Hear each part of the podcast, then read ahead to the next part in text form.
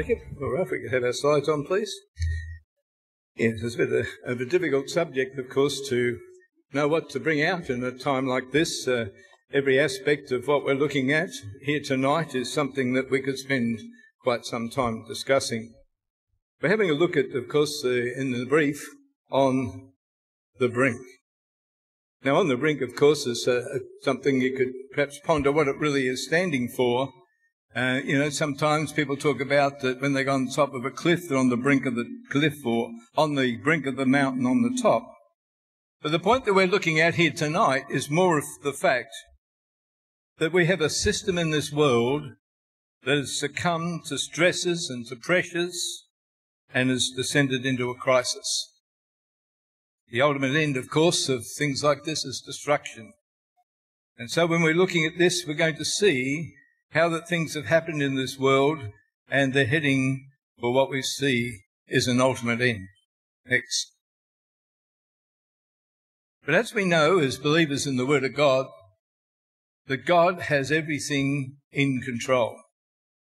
God has foretold the beginning from the end, as the Bible tells us that God is the Alpha and the Omega, and He knows all things. And therefore He's able to reveal unto us uh, through His Spirit and through His Word, the things that are going to take part to pass will come to pass. So God has got the whole world in His hand. And so we have also have, as we mentioned a moment ago, we have the Bible. We have, we have God's Word. And God's Word is, uh, as we know, the greatest book that's ever been written. It's full of wisdom and knowledge, things to understand, promises, fulfillments, uh, just so many aspects that we've heard over this weekend of the changing of the ordinary person's way of life through the power of God. And so, to us, God is the beginning of our faith, as Jesus Christ is the beginning of our faith, the author and the finisher of our faith. And so, things are going to come to pass even still. I've been looking at aspects of Bible prophecy for over 50 years now, and every time something happens, I think maybe this is the time. But things go on. They still fit into the Word of God and they still fulfill the prophecy because the Bible tells us that the prophecy of the Bible is a sure thing. We have a sure word of prophecy whereby we do well to take heed. That it's like a light that shines in the dark place until the day dawn and the day star arise in our hearts.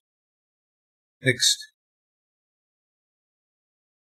We also have the experts. Looking at the world situation at the moment, they tell us we're living in an unprecedented uh, time, unprecedented danger. That at the moment the doomsday clock, which has been set by the Bulletin of Atomic Scientists, is now set at 90 seconds to midnight. And of course, it's the war in Ukraine that they state and the escalation of conflicts going on right through Europe, ostensibly because of the attack by Russia. And of course, the threat that President Putin has said that don't forget that we are probably the greatest nuclear nation in the world. And if we need to use it, we will use it. They have no compunction, no care about the lives of others. I was reading an article the other day, they're letting prisoners out of jail and forgiving them if they go to the front line to be killed.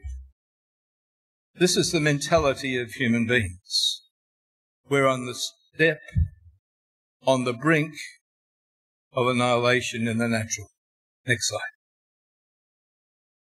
Just recently, over the last few days, there's been a big conflict between one of the greatest allies that the Americans have in the Middle East, and that is Saudi Arabia. And the Crown Prince, Mohammed bin Salman, has threatened economic pain on the United States of America because of an oil feud. In return, President Biden said he's going to impose consequences without saying what these, these consequences are because of the slashing of the oil reserves and the availability of oil to the Americans. The economic crisis, as Pastor Ben said, is creating big problems in this world today. Next. The Bible has already forewarned this. 2,000 years ago, when Paul, the apostle, wrote to the church at Thessaloniki in chapter 5 of 1 Thessalonians, he said, For yourselves know perfectly that the day of the Lord, and the day of the Lord, for those that might be new here, means the day that the Lord Jesus Christ is coming back down to this earth. But he makes it quite clear here that when it does come, it's going to come like a thief in the night unexpectedly. And the world is really crying out. They don't want what's happening in the world. They don't like what they're seeing. And the people are crying out for peace and safety. The Bible says there will be no peace. But what it goes on to tell us here, that while they're crying out for this to happen, then sudden destruction on the brink, sudden destruction come upon them like a woman with child that's having it into her labour pains, and they shall not escape. It's going to happen whether people like it or they don't. Next. We read in the book of 2 Peter chapter 3, as Peter is describing things towards the time of the end, even talks about the day of the Lord as a thousand years and a thousand years as one day. But he points out that the world that then was, as we saw last night, uh, yesterday, at the time of Noah, being overflowed with water, perished. The world that then was that God was dealing with. But it also then tells us here in the next verse that the heavens and the earth which are now, and that encompasses, encompasses the whole of this world, are by the same word, by God's word, are kept in store preserved under fire against the day of judgment and the perdition of the judgment of ungodly men. The Bible's telling us in the past it was by water, this time it's by fire. Next slide. In the book of Malachi, the very last chapter in the Old Testament, the Lord, through the prophet Malachi, says, For behold, the day is going to come, as we just talked about, a destruction that come upon this earth like fire. It's going to be a day in which this world will burn as an oven, but also all the proud, yea, and all that do wickedly will just be like stubble. If you've ever seen a fire go through stubble, it explodes with the ferocity of the fire. That's what's going to happen. It's going to burn them up, saith the Lord of hosts, and they shall not leave root nor branch. Everything will be burned up on the great day of the Lord. Next slide. It also tells us that there is a great confederacy of nations. The book of Ezekiel, chapter 38, has been a fascination in the minds of many Bible scholars for years.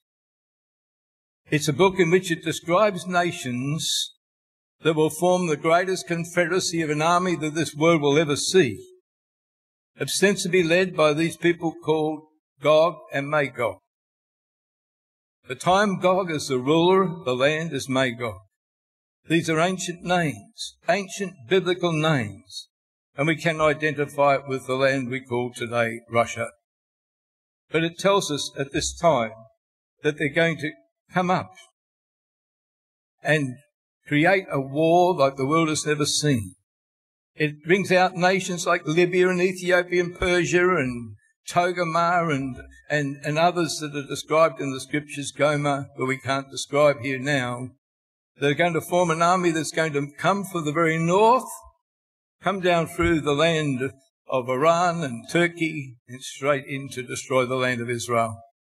There's details of how half the city will be taken. There's a lot of details in the Word of God because God wants us to know exactly what's going to happen. But we can assure you if you never read the Word of God, you should. And get this explained to you that everything is in God's hands. Next slide. Bible tells us that ultimately there will be a battle like there's never been before. In chapter 16 of the book of Revelation, it talks about three evil spirits like frogs that will rise up in the very last days, the mouth of the of the dragon, the mouth of the beast, and the mouth of the false prophet, which we can't look at tonight. But these three evil influences that are in this world that are atheistic, completely against God, are going to try and bring about the destruction of the land of Israel and a belief in God, really. But they won't have that ability to do so. So he says he gathers them together as this great army is coming down from the north to a place called Armageddon. Armageddon translated means the hills of Megiddo. Pastor Ben mentioned one of his favourite prophecies is the return of the Jews to Jerusalem and uh, the times of the Gentiles of 1917. The turning of the war in 1917 was at the hills of Megiddo. In the New Testament, it will happen again. You see, there's a great plain that goes north of the hills of Megiddo that is so large, the Bible says, uh, or the man tells us, that every army of the world could be on the plains of Esdraelon. Then they come to a mountain called Armageddon, Megiddo. That's when the battle really starts. But the Lord has even given a name of the final conflict, of the final time of the end. And so we can read with surety when we understand God's word. God has it in his hand. Next slide. It ultimately tells us that when the day of the Lord Jesus Christ comes back, Matthew 24, Luke 21 particularly, it says on that particular day that Jesus comes through the clouds, it tells us as lightning shines right across heaven from the east and to the west so shall the coming of the Son of Man be. On that day, the heaven is going to be like a gigantic screen all around the world, wherever you are, or wherever people are. And in the sky, they're going to see Jesus Christ return. How we don't know. God says we will. As lightning comes from one side of heaven to the other, the Son of Man will arise, Jesus Christ. That's like. But of course, we've always said that God provides an answer. God has always provided a way of escape. We saw yesterday in the play, Don't Knock Noah. And Noah was there and uh, his family. God had told them to get on board the ark. And eventually he said, the time's too late. And God shut the door. Now God's going to shut the door on the ark a spiritual ark. But there's still time if anyone has not made their peace with God to do so. We've already heard how that God has transformed people's lives. But not only has He transformed it for this life, but God has given us a promise that we will live forever.